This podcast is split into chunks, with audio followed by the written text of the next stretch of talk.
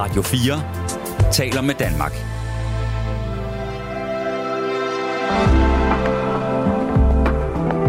Velkommen til Portrætalbum.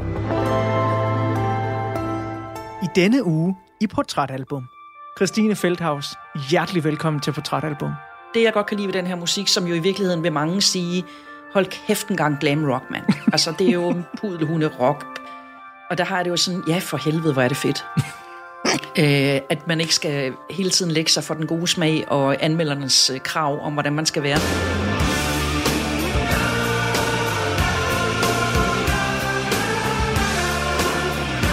Øh, lyden af gitaren, hans aggression. Han er jo skide aggressiv.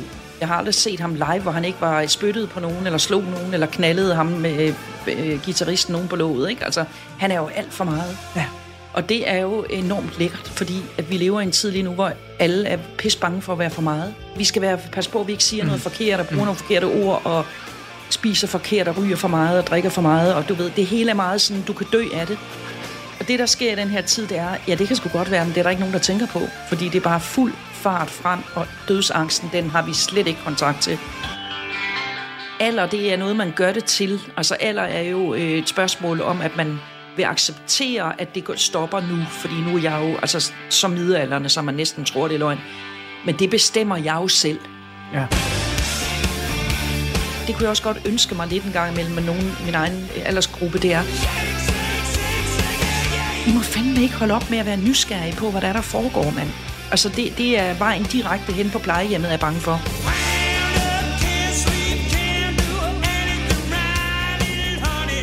Kender du det der med at falde over musik i dine teenageår, som du ikke rigtig forstår? Du ved, musik, som du godt kan høre, er rigtig, rigtig god. Musik, som burde være noget for dig, men som alligevel ikke rigtig kommer helt ind under huden på dig. Sådan har jeg det faktisk med den musik, vi skal være i selskab med i de næste 2 gange 55 minutter her i Portrætalbum på Radio 4. For selvom både de lidt ældre drenge fra 9. klasse og nogle af mine egne venner blev ret så vilde med det britiske band The Cult og deres særlige amerikansk-britiske hard rock lyd i begyndelsen af 90'erne, så forstod jeg det bare ikke helt dengang. Måske så var det fordi, at The Cults musik ikke var lige så enkel som det tidlige Nirvana.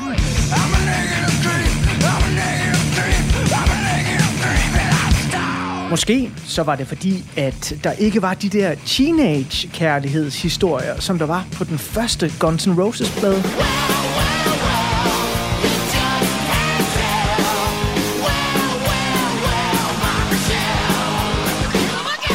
Eller måske så var det fordi forsangeren for The Cult, legenden Ian Asbury, ikke havde den samme melankolske ungdomsvelsmerts, som for eksempel Pearl Jams Eddie Vedder havde.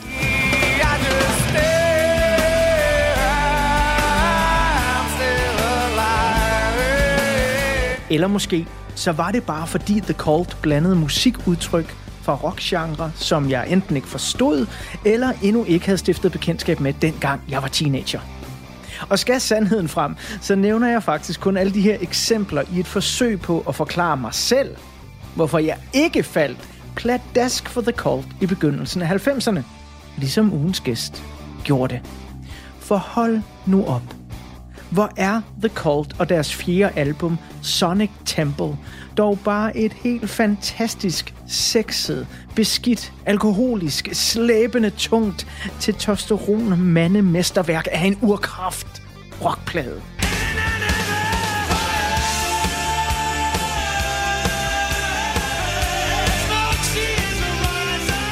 Og ugens gæst, der har valgt det her album, er et 60 somre ungt fyret fyrtårn af en forfatter, foredragsholder, livsstilskommentator og tv-vært, som igennem mange år har braget igennem din tv-skærm i blandt andet Kender du typen, So Fucking Special og senest programmerne Feldhaus og Bakker taber masken og Feldhaus og verdens sejeste kvinder.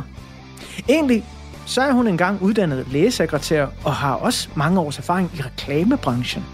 Og om der overhovedet er noget af den del af hende tilbage i den her sprudlende tv-vært, ja, det glæder mig til at blive lidt klogere på igennem den her uges portrætalbum-udsendelse her på Radio 4. Om det album, hun har valgt til at tegne et portræt af hende, The Cult Sonic Temple, skrev hun til mig, at Jeg kan ikke sidde stille til den her type musik. Jeg får energi og stærk trang til at headbange og danse rundt i westernstøvler og cowboy Stetson. Det er høj oktan, direkte i blodet. Christine Feldhaus, hjertelig velkommen til Portrætalbum. Mange tak. Så fik vi lige øh, lavet en øh, lille opsummering og afrunding af både The Cult og dig i et langt træk. Ja, det var flot. Det var godt øh, velforberedt, kan jeg høre. Og Okay, tak. Sådan noget kan jeg jo godt lide, at man ikke man kommer op, og man har spidset blyanterne i panelhuset. Det kan jeg høre, du har. Jeg, øh, jeg prøver mit bedste i hvert fald. Det er godt.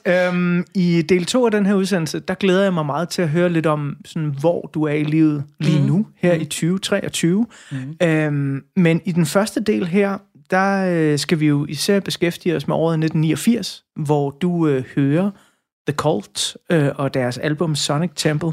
Og du forklarede mig inden den her udsendelse, at du har en sådan ret varieret musiksmag. Vi kunne også have siddet her på Radio 4 og talt om for eksempel Shirley Bassey. Ja.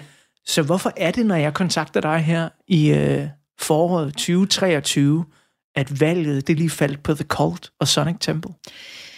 Jamen det, jeg synes, det var sindssygt øh, pigerne at få lov at sidde og tale om musik i en time, eller hvor lang tid det tager. Øh, Og så skulle jeg jo vælge et, et album, og så sad jeg og tænkte, gud, hvordan gør jeg det? Fordi der har været mange, mange store albums, både i fordums tid, øh, og der er, også, der er også mange store albums nu. Øh, og så tænker jeg, ej, det der må være overskriften, det er noget musik, som har mange år på banen, men som jeg stadigvæk bliver lige så vild med, som da jeg hørte albummet første gang. Og det, det, det, det er derfor, jeg valgte Cold, fordi jeg kunne også sidde og flæbe sammen med dig over Shirley Bassey, eller jeg kunne spille øh, grunge, som jeg også var meget vild med. Ja. Men jeg kunne også spille Nick Cave, hvor vi skulle sidde og græde sammen til Ghosteen. Uh-huh. Øh, men men jeg, jeg blev enig med mig selv om, at The Cult, det, det har været med mig hele vejen, og det er stadigvæk, selvom jeg er 60 i dag, med mig. Bare- Som, så du ved, når vi får en lille skid på, som vi jo gør en gang imellem, ja. og så er det altså øh, det, jeg sætter på, og så er der nogle af mine gæster, der fortrækker ude i rygesalongen, og andre bliver på dansgulvet. Øh, og det, og det, det, det måtte bare være The Cult. Bare ud fra den lille opsummering, du har lavet her, der har jeg en idé om, at musik det er en vigtig del af dit DNA. Absolut. Altså, jeg er meget nysgerrig på musik, og lige i øjeblikket er jeg sådan lidt i gang med at prøve at sætte mig ind i øhm, altså, hip-hop-kultur, og, øh, og høre også en del hip-hop, fordi mm. jeg har en søn på 27, som spiller MF Doom for mig. Scared of a bunch of water, then get out the rain. Order a rapper for lunch and spit out the chain. Then kick a lungy off the tip of his timbo and trick a honey dip into a game of strip limbo. Jeg sgu ikke øh, holdt op med at blive øh, imponeret over nye ting, så, så laver jeg sådan nogle bilplaylister. Aha. Og så går jeg ud og sætter mig i en bil og kører til Jylland, og så får jeg fyret godt op under mit fede anlæg i bilen. Og det kan være alt fra hiphop til dyb øh, rhythm blues, til klassisk musik, til opera, til øh, rock. Altså, vi kan, vi kan lidt af det hele. Inden vi øh, bladrer op på den første side af portrætalbummet, og vi skal tilbage til året 1989, og inden vi lige skal høre lidt af åbningsnummeret på Sonic Temple, så er jeg lige lidt nysgerrig. Øh, bilplaylisten sådan lige nu, kan du huske, hvad der sådan øh, ligger på den øh, her i en marts måned 2023? Ja, men problemet er, at der ligger jo øh, 20 playlister. Okay. Fordi at øh, nogle gange, så skal jeg simpelthen lige sidde og øh, få noget rystet noget energi i mig, når jeg skal overholde foredrag, for eksempel i Jylland. Ikke? Så er det meget vigtigt, at jeg ankommer med god karma og øh, helt tændt. Øh, og det kan, være, øh, det, det, kan, det kan være mange forskellige ting, men lige i øjeblikket er det faktisk, øh, der er det sgu nok, at vi er lidt over i noget hiphop. Og så vil jeg sige, når jeg kører hjem, så har jeg altid øh, et nummer kørende men ikke Cave, der hedder øh, Easy Money, øh, som er sådan en måde at komme over Fyn på. Altså, det var jo ikke mere end 6 minutter, men, men så kan jeg godt høre det på repeat. It's difficult, it's very tough. I said to the man who'd been sleeping rough to sit within a fragrant among the nodding trees that hang a heavy with the stuff. Så øh, det er en blanding af mange forskellige ting. Jeg har ikke sådan, du ved, én genre. Øh, jeg kører lidt rundt i det. Prøv at høre, øh, jeg er rigtig glad for, at øh, du allerede sådan som åbningsstatement sagde, at øh, du i 90'erne også blev rigtig glad for grunge, fordi ja. noget af det, som vi skal lære om The Cult, når jeg lige om lidt øh, tegner et øh, portræt af dem, det er jo, at de lander i en ret speciel tid med det her album. De har lyden af den her 80'er hard rock med mm. langt krøllet hår mm. og masser af damer og masser af coke osv. Ja. Og lige rundt om hjørnet, der er der noget helt nyt på vej, ja. hvor The Cult muligvis begynder at blive sådan lidt gammeldags. Helt Øh, enig. altså med et trylleslag. Helt så det enig. glæder mig lidt til at høre øh, dit take på, og hvordan at øh, Christine Feldhaus i 1989 og 90 øh, synes om det. Du øh, falder for The Cult, skrev du til mig, da du er til en koncert i KB-hallen i øh, København, og det har været sådan, ja, i 1989 på den tur, Ja. hvor øh, Sonic Temple øh, udkommer. Ja. Og Christine, hvordan øh, du ser ud på det tidspunkt, og hvad det er for noget musik, der rammer dig, det skal vi høre mere om lige om lidt, når jeg bladrer op på den første side af portrætalbummet. Men øh, lige for nu, der vil jeg gerne byde hjertelig velkommen til, og det vil jeg med øh, lidt af åbningsnummeret, den helt fantastiske Sun King.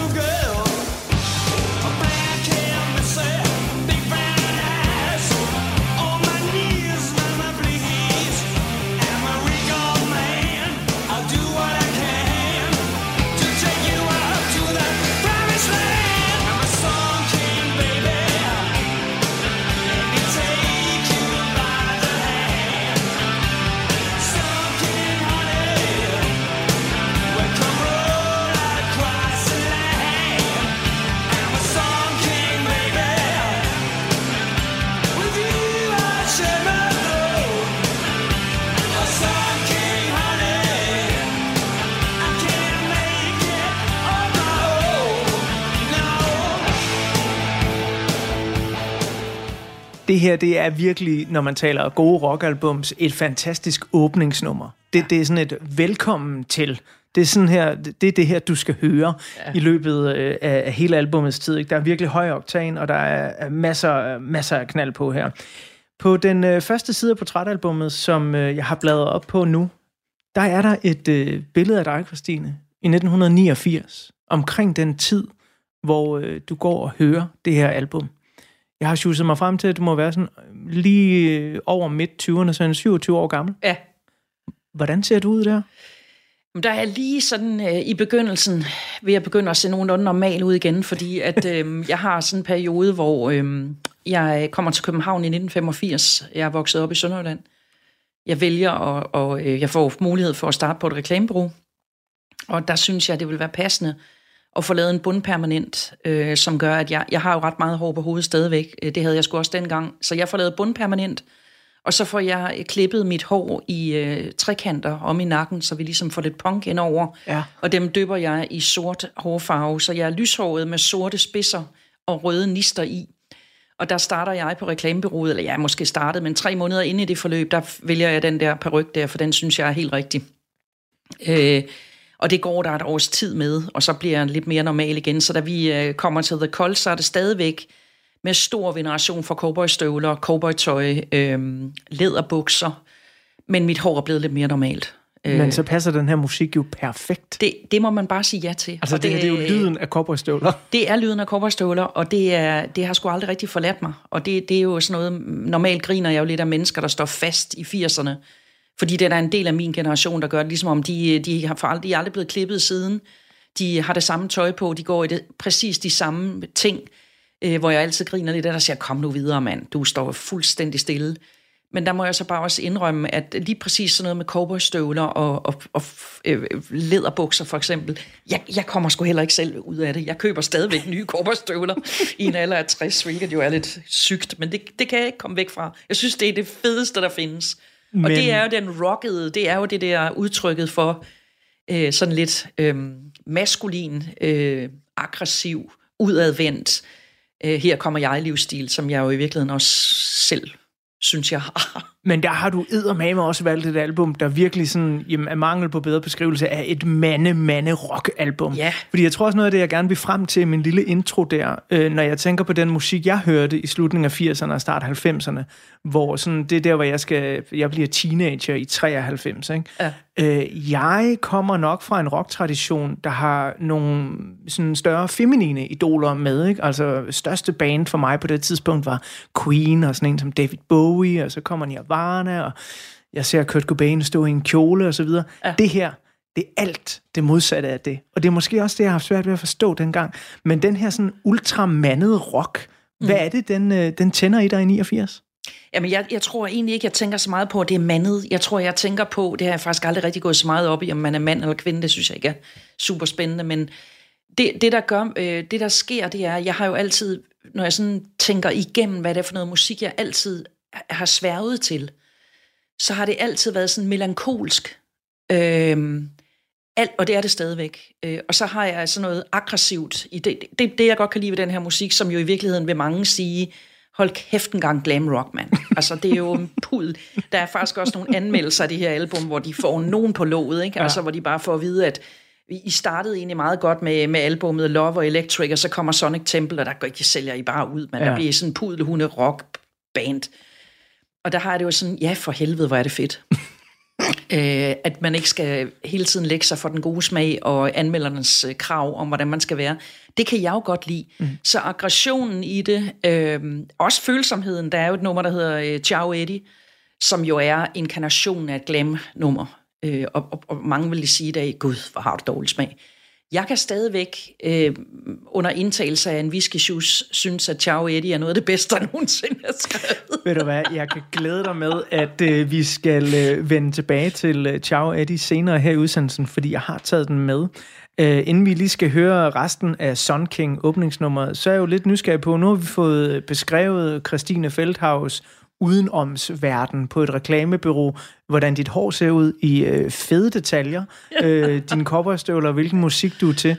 Men hvis vi lige kigger lidt nærmere på det her billede af dig fra 1989, hvis du skulle tegne et portræt af dig selv, hvem var Christine Feldhaus i 1989? Jamen, jeg tror egentlig, at jeg vil sige, at musikken, som øh, vi hører i, i Sonic Temple, hele albummet, det er høj energi, det er højoktan, det går stærkt, det er vildt, det er meget at gå i byen, det er meget noget med at fyre den af, det er noget med fester mange gange om ugen, det er noget med at sove meget lidt, det er noget med at øh, passe sit øh, job på reklamebureauet sammen med nogle andre unge rødder, som i virkeligheden heller ikke skal i seng.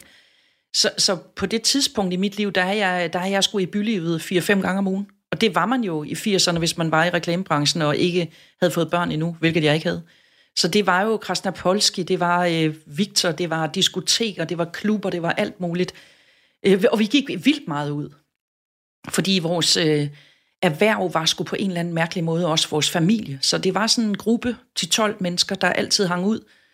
Øh, og, og det kørte på den der sove, som jeg sagde, sove meget lidt, stå tidligt op, ny hvid skjort på, ind og sidde derinde og, og, og lave sine ting. Og så... Øh, færdig med arbejde ved 20-21-tiden, og så direkte ud og spise, og så på bar. Så, så egentlig kan man sige, det var sådan et rock and roller liv, jeg havde i, min, i mit erhverv der, som egentlig passer skide godt til den her plade. Ja. Det, jeg synes faktisk lige, du har beskrevet energien på pladen sådan en til en nærmest. Det er, det er virkelig godt. Altså, det, det, kunne, øh, det kunne ikke være et øh, bedre afsæt til lige at høre resten af nummeret Sun King. Yeah.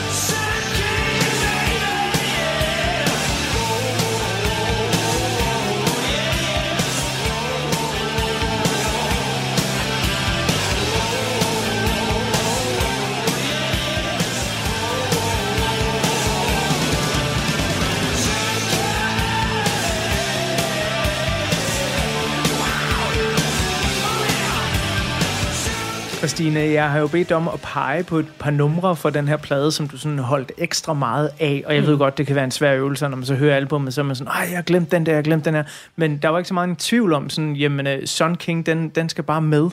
Øh, hvorfor er det sådan en af dem ud af de... Der er faktisk ret mange numre på albummet, men hvorfor lige den her? Jamen altså, jeg tror, øh, det der er med det, det er jo igen, at det er også altid finere at tage nogle øh, tracks fra et album, som er lidt mere B-sideagtige, men det gider jeg jo ikke. Altså, jeg har det jo sådan, prøv at høre, nu kører du vi... vil den- have hits? Jeg vil have hits, og der er fire singler fra Sonic Temple, og dem, det er jo også mine favoritter. Øh, og, der, og der kan man sige, ah, det var ikke særlig begavet, der burde du måske være lidt mere niche. Overhovedet ikke, mand. Altså hvis vi tænker på, at vi lever i en tid, hvor der er fuld fart fremad, man er, man er ung, man har masser af energi, man behøver ikke sove særlig meget, man går meget ud, man drikker måske også lidt mere, end man skal, man ryger mange cigaretter, så er der jo det der høje oktan, og det er også derfor, de fire singler, der er, det er formentlig også de fire ting, jeg har valgt ud. Og jeg, jeg synes bare, øh, hele den der øh, lyden af gitaren, hans aggression, han er jo skide aggressiv. Altså Ian Astbury, jeg har aldrig set ham live, hvor han ikke var spyttet på nogen, eller slog nogen, eller knaldede ham med øh, øh, gitarristen nogen på låget. Ikke? Altså, han er jo alt for meget. Ja.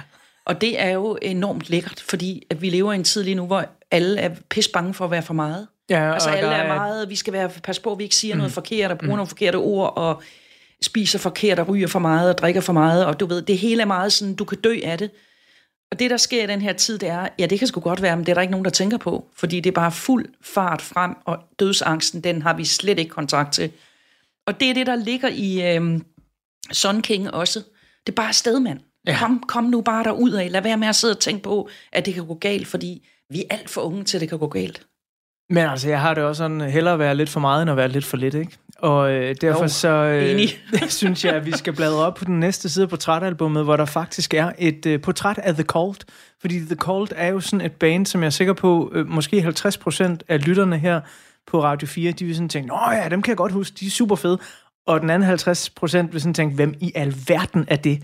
Og derfor så synes jeg, at øh, det er på sin plads lige at bladre op på en side, hvor der er et billede af det her kaotiske orkester, og så tegne et lille portræt af dem.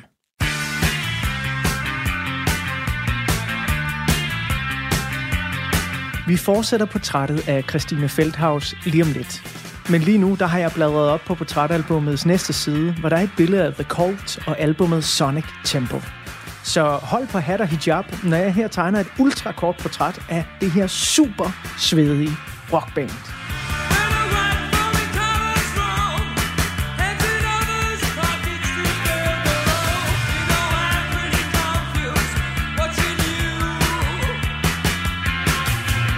Generelt så kan man sige, at det britiske rockband The Cult er et band med en meget broget historie, hvor bandmedlemmer kommer og går, slås med hinanden, tager stoffer med hinanden og sagsøger hinanden. De har været i opløsning flere gange og har gjort comeback flere gange. Du får ikke alle de slibrige detaljer i den her lille bouillonterning, men kan du lide musikken, så vil jeg råde dig til at læse op på hele deres historie, for den er farverig.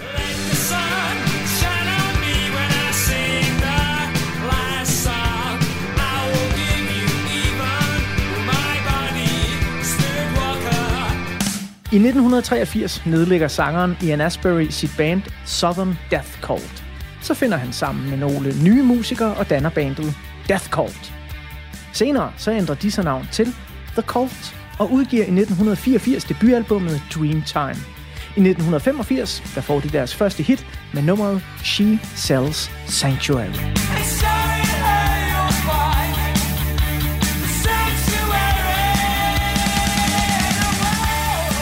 I begyndelsen spiller The Cult musik, der emmer af lige dele britisk postpunk ala Joy Division og The Cure, samt gotisk rock ala Sisters of Mercy og det helt tidlige Nick Cave and the Bad Seeds. Men i slutningen af 80'erne, der ændrer de til Noles ærgelse og til andres stor begejstring, stil og begynder at blende tidens amerikanske hard rock og glam metal ind i deres lyd. Og det virker. I 1987 udgiver de deres tredje album, Electric, der er produceret af den amerikanske legende Rick Rubin. Samme år, der spiller de på årets Roskilde Festival og hitter både i Europa og USA med singlen Love Removal Machine.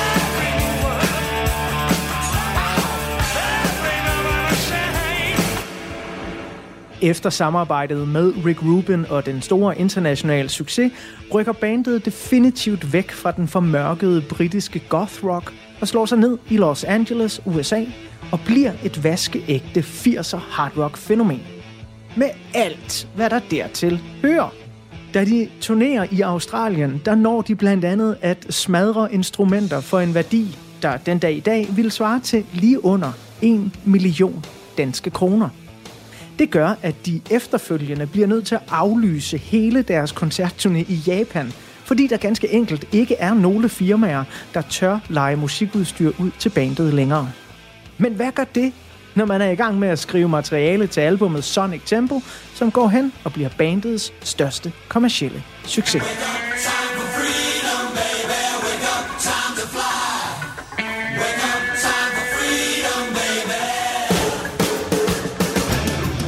Men selvom Sonic Temple går hen og bliver en millionsælgende global succes, så får albummet en til tider ret lunken modtagelse hos anmelderne. De langer blandt andet ud efter produceren Bob Rock.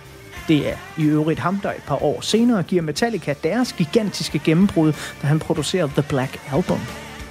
Anmelderne mener simpelthen, at produktionen er for stueren, og at bandet nu spiller fordummende rock med alt for simple guitar riffs. Set i bagklogskabens lys, så er lyden på Sonic Temple måske en lille bitte smule ude af trit med samtiden, men de hårdeste af anmelderne er nok også meget mere interesseret i at positionere sig selv som kritiker med en skarp pen, end de egentlig er i rent faktisk at lytte til den fantastiske musik, der er på pladen.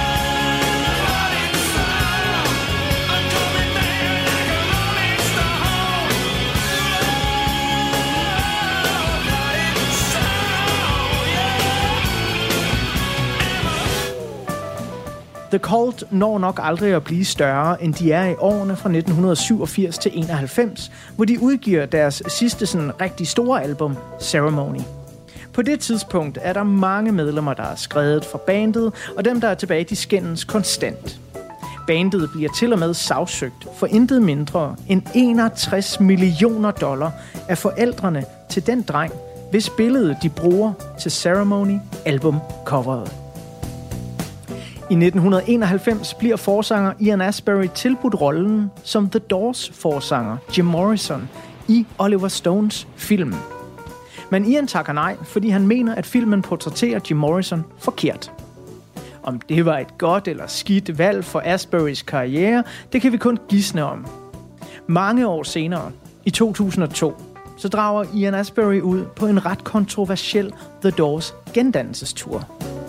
Her shiner han selv som Jim Morrisons reinkarnation, men han bliver også sammen med nogle af de andre tilbageværende medlemmer af The Doors sagsøgt af både den tidligere Doors trommeslager John Densmore, Jim Morrisons forældre og Jim Morrisons gamle kæreste. Job one was not to try and fill out, to, to uh, step into Jim Morrison's shoes or take over a role in that sense you know, try not to mimic or do a pastiche of Morrison.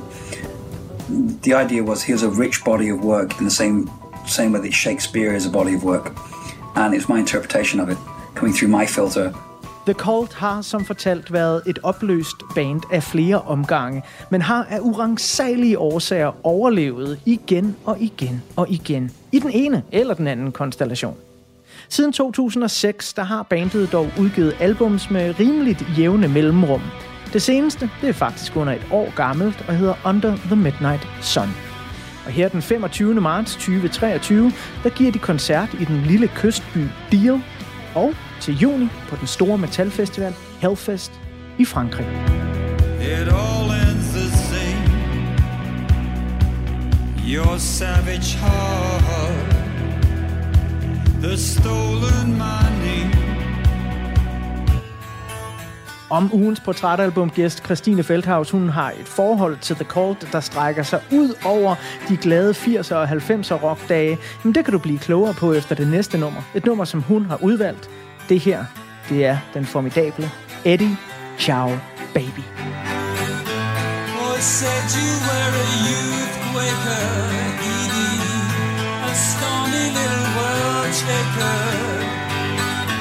Oh, darling queen,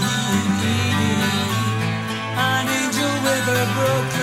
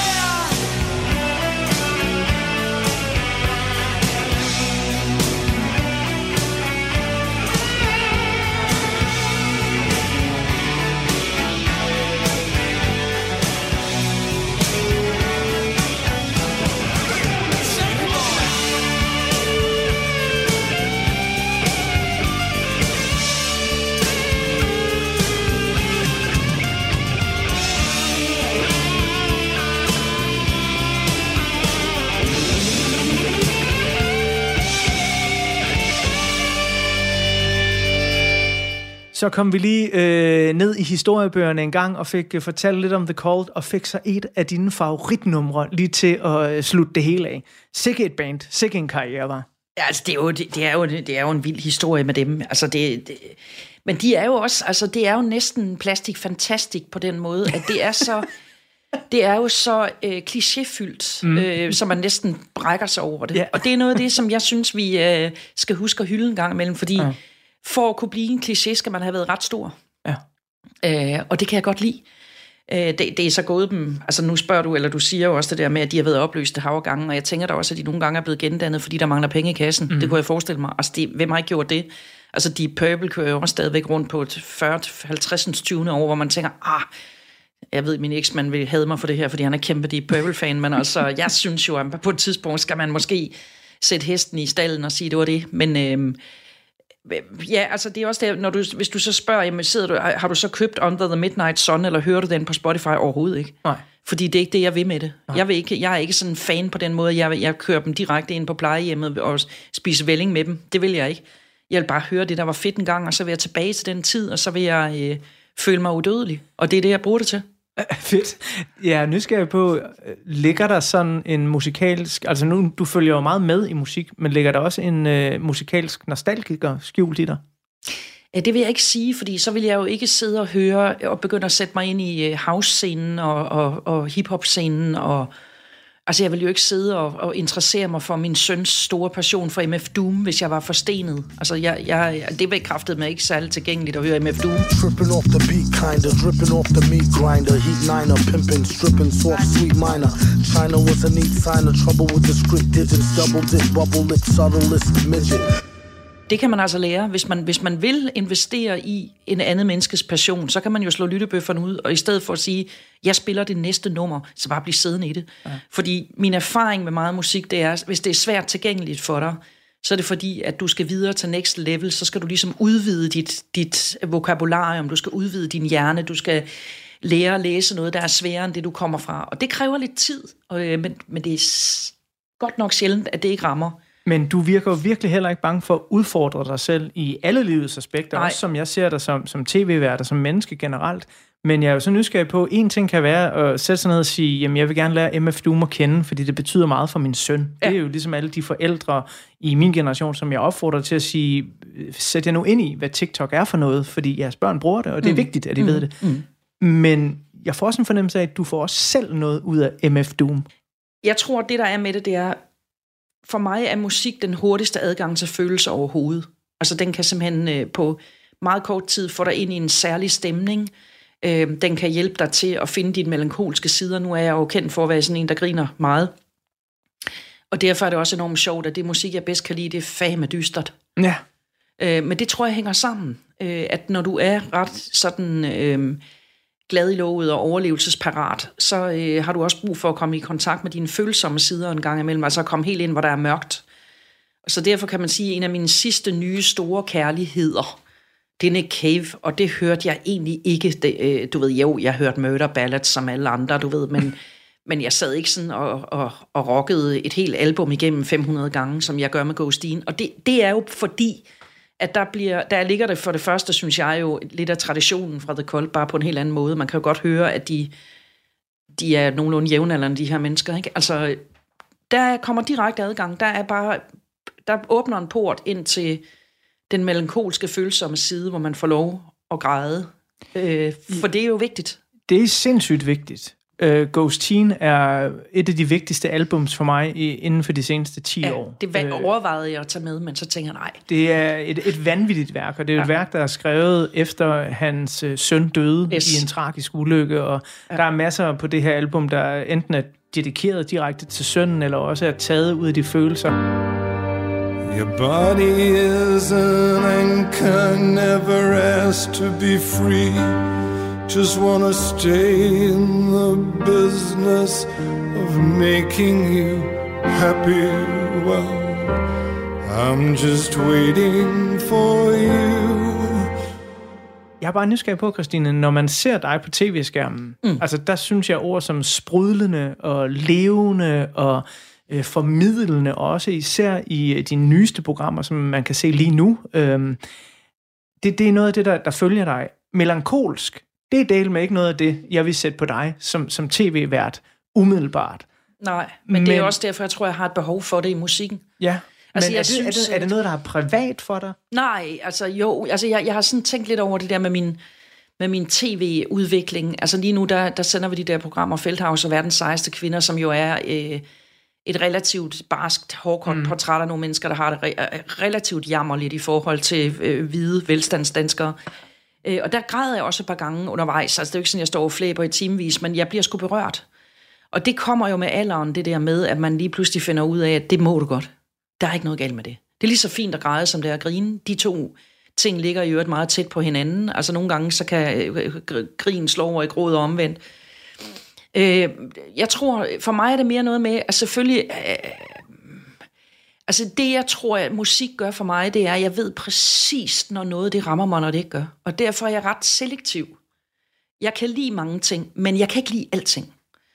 Jeg kan ikke, øh, du kan ikke overbevise mig om, at det er mega fedt at høre øh, Shakira, for Ja. eksempel. Ikke? Det, det rammer overhovedet ingen... Altså, der er ikke noget galt med Shakira. Jeg, jeg ønsker alle tillykke med Shakira. Det siger mig ikke en skid. Okay. Jeg kan, ikke, jeg kan ikke mærke alt musik. Altså, jeg kan ikke mærke det inden. Jeg skal kunne mærke det inde i solar plexus. Jeg skal have en trykbølge ind i min krop.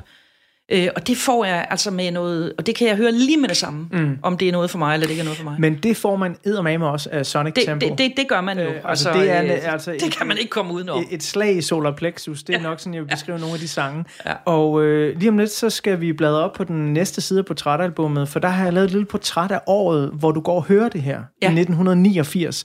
Fordi jeg er jo sådan lidt nysgerrig på, nu har vi øh, virkelig fået tegnet et godt portræt af, hvor du er i dit liv på det tidspunkt. Fantastisk hårstil i øvrigt, øh, cowboystøvler og så videre, og lige flyttet til den store, larmende, lækre storby, reklamebureau ansat og så videre og så videre. Men øhm, jeg er jo lidt nysgerrig på, hvad du ellers går op i, og hvad du har radaren ud efter den store verden. Så øhm, lige om lidt, så bladrer jeg op på den næste side, hvor der er et øh, portræt af året 1989. Men inden vi kommer så langt, så skal vi lige have lidt mere musik fra albummet. Det her, det er Automatic Blues. Hey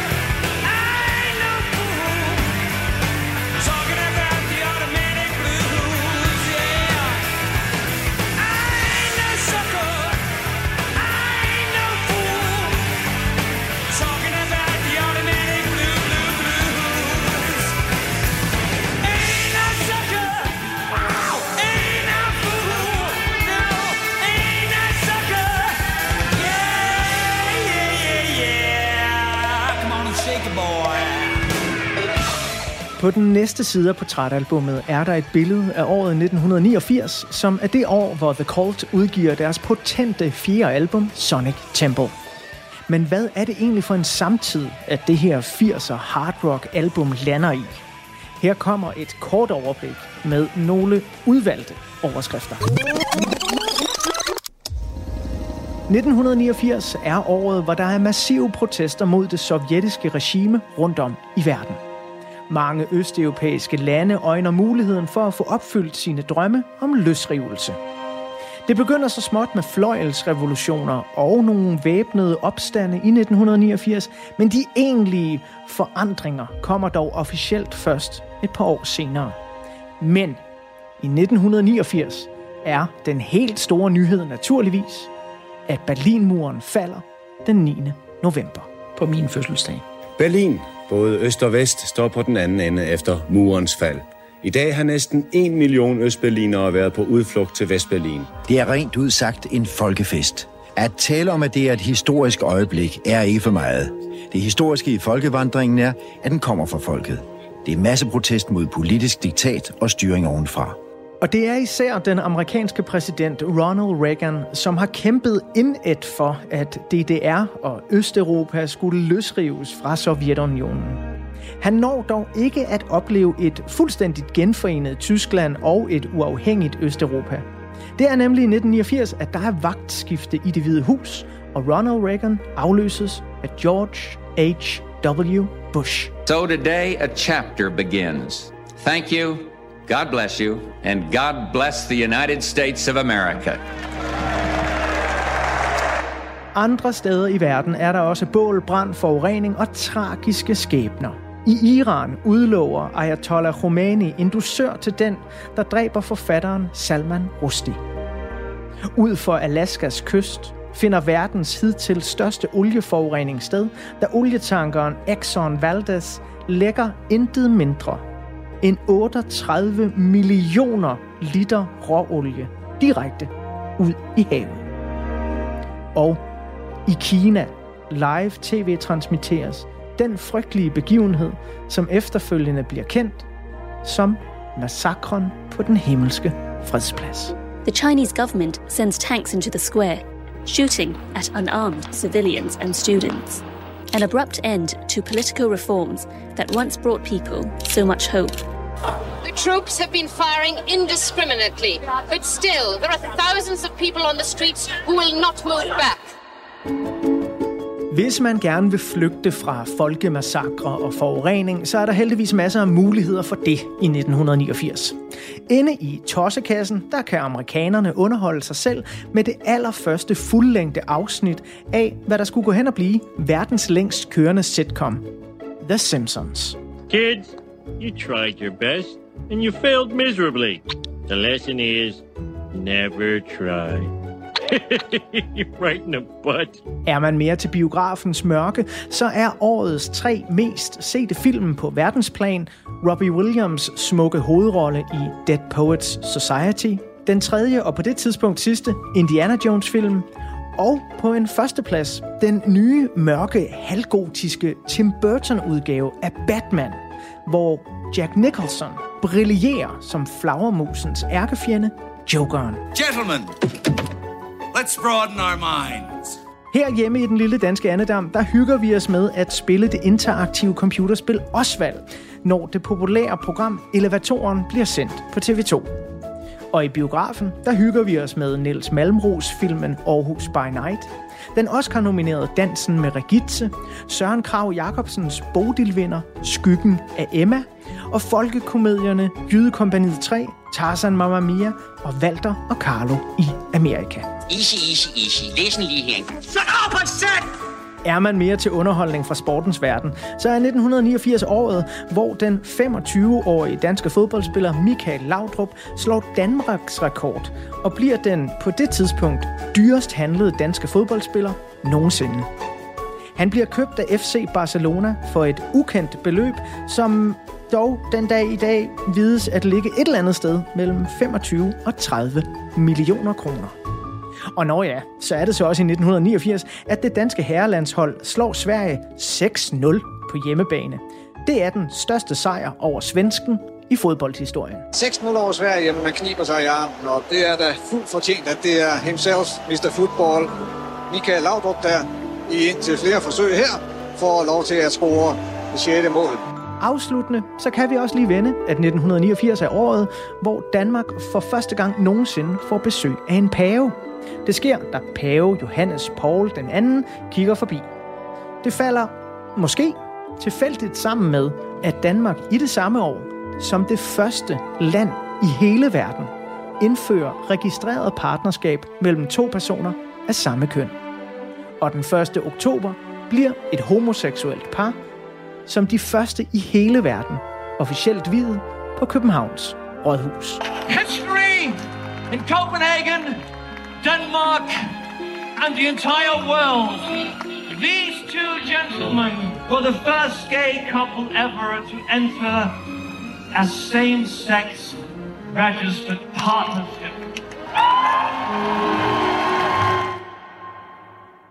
Bum, det var 1989, året, hvor du fylder 27, Christine, og ja. det gør du til og med, fortalte du mig, mens ja. jeg sad og læste det her op. Ja. Den dag Berlinmuren falder. Exactly, 9. november, ja.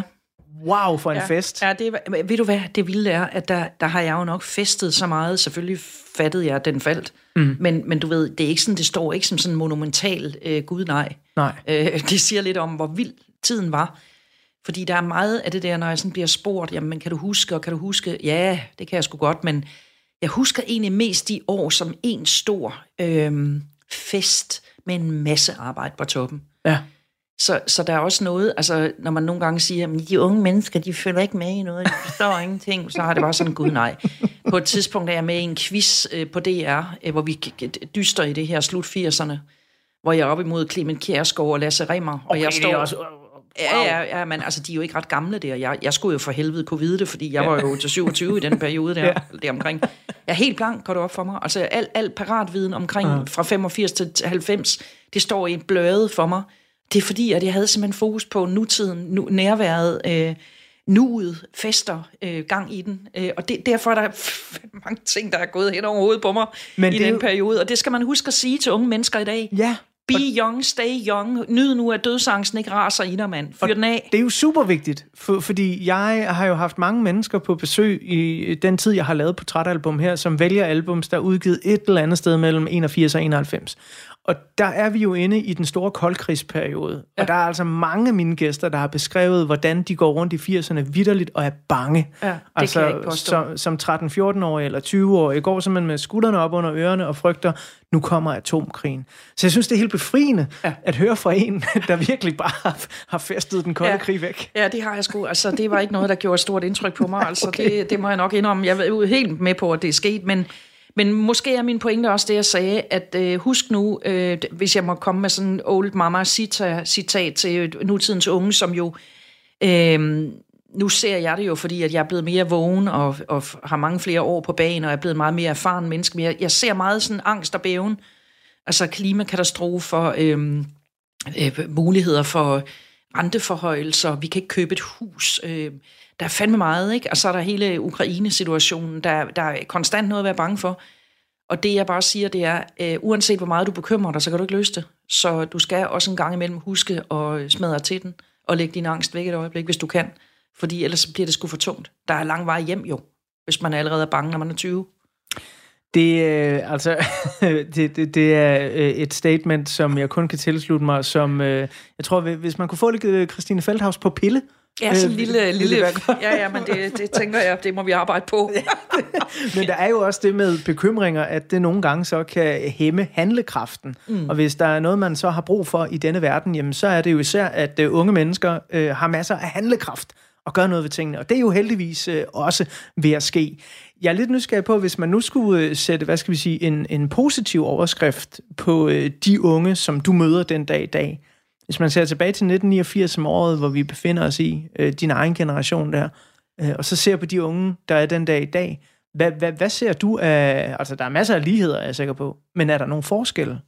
Ja, altså, det, jeg, nu skal jeg passe på, at jeg ikke gør mig så talsmand for at vide alt om unge, fordi de kommer jo også i mange farver og, Heldigvis. og former og øh, forskellige politiske observationer og alt muligt andet. Men, Men sådan umiddelbart, hvis man ser på mediebilledet, og det er jo det, der er lidt afgørende, ikke? altså hvad sker der på sociale medier, hvad sker der i mediebilledet, så får man tegnet lidt sådan portræt af en meget øh, bekymret generation, som i virkeligheden synes, at min generation har festet lidt for meget. Hvilket jo fandme med er rigtigt. Det er jeg jo en eksponent for med Sonic Temple og altså kobberstøvler og Stetson hat og fuld pist glad med alting, mere eller mindre. Så det har de jo ret i. Øhm, det, jeg synes, der er lidt ærgerligt, det er, at man, at man ikke får lov at have den der ungdomstid, uden at være så bange. Fordi den, den, den, jeg kan love jer, når man kommer op i min alder, så er der en masse, der begynder at indtræde, nemlig, så, du ved, så kan der ske noget med ens sundhedstilstand. Man kan begynde at miste familiemedlemmer, man kommer op i den alvorlige ende, hvor, hvor det kommer rigtig tæt på, at der, der er nogen, der skal herfra. Og det er derfor, jeg synes, det er så synd, at man skal bruge sine 20 år til at gå og bekymre sig. Øhm, selvfølgelig skal man bekymre sig, og selvfølgelig skal man deltage politisk. Det gjorde jeg også selv. Det er jo ikke sådan, jeg, ikke, det er jo ikke sådan, jeg bare sidder på, øh, undskyld, jeg siger det, på et diskotek i hele 80'erne. Det er ikke sådan, det er. Men, men jeg er sgu lidt øh, ærgerlig over, at øh, der er nogen, der virker så øh, skudrejet, så de slet ikke får noget ud af det, ud over øh, dommedagsprofetier. Ved du hvad, jeg øh, kunne rigtig godt tænke mig at øh, fortsætte snakken om øh, tiden, vi er i lige nu. Men øh, så i stedet for at tage udgangspunkt i de øh, meget forskellige unge, som vi snakker om lige nu, så tag udgangspunkt øh, i dig. Fordi øh, vi skal til at klappe portrætalbummet sammen for den her første del af portrætalbummet. Og når jeg så åbner det igen, så lander vi lige lugt i øh, 2023, Ja, tak. øh, hvor vi her sidder ude i din, øh, må jeg kalde det en udstue? Ja, det må du 100%. sindssygt hy- hyggelig udstue med en øh, lille brændeovn. Øh, der er frit udsyn til en øh, rigtig fin have også. Meget glad for, at vi kan sidde her i dit hjem. Det, det føles enormt øh, rart og velkomment. Du er altid velkommen. Vi øh, fortsætter portrættet af dig øh, i øh, del 2 her, men øh, inden vi kommer til del 2, hvor jeg også vil tegne et øh, portræt af musikåret 1989, så skal vi lige øh, have, hvad vi nu kan nå af et af de numre, som øh, du har udvalgt, og hvorfor du har udvalgt det, det får du lov til at snakke om i del 2. Det her, det er Sweet Soul Sister.